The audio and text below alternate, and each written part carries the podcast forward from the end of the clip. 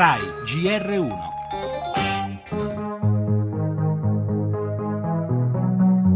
Si apre ormai la stretta finale. Nelle prossime ore si capirà se la Grecia e i creditori internazionali riusciranno ad accordarsi.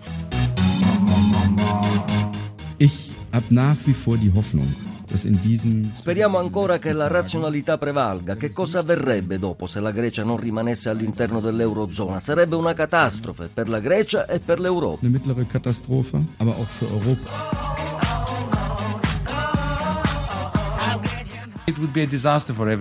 La nostra uscita dall'euro sarebbe un disastro per tutti, in primo luogo per l'economia sociale greca, ma sarebbe anche l'inizio della fine del progetto europeo di moneta unica. Se nella testa della gente e degli investitori entrasse l'idea che l'euro non è indivisibile, la sua fine sarebbe solo una questione di tempo. Una lunga partita di poker iniziata più di cinque mesi fa con la vittoria dell'Exis Tsipras alle elezioni greche è arrivata forse all'ultima mano. Sia il ministro dell'economia tedesco Sigmar Gabriel sia quello greco delle finanze Yanis Varoufakis che abbiamo sentiti concordano sul fatto che l'uscita della Grecia dall'euro sarebbe una catastrofe per tutti e di effetti devastanti. Parla anche il presidente della Commissione europea Juncker. Oggi Atene, che entro la fine del mese deve restituire ai suoi creditori più di un miliardo di euro, presenterà nuove proposte fiscali e amministrative per ottenere un dilazionamento dei pagamenti.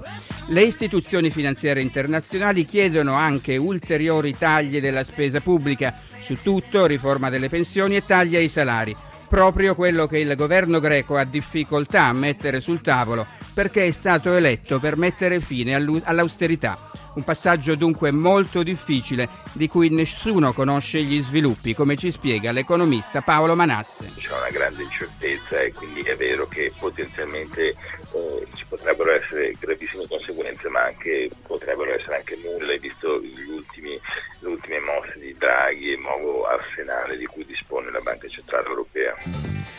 Le altre notizie, emergenza immigrazione, battaglie in Europa sulle quote, Renzi avverte se l'Unione non sarà solidale ci sarà un piano B. Intanto sono state ore di tensione alle frontiere, ieri momenti difficili a Ventimiglia durante lo sgombero, mentre Roma e Milano sono impegnate a fronteggiare l'emergenza alle stazioni dove restano accampati centinaia di migranti.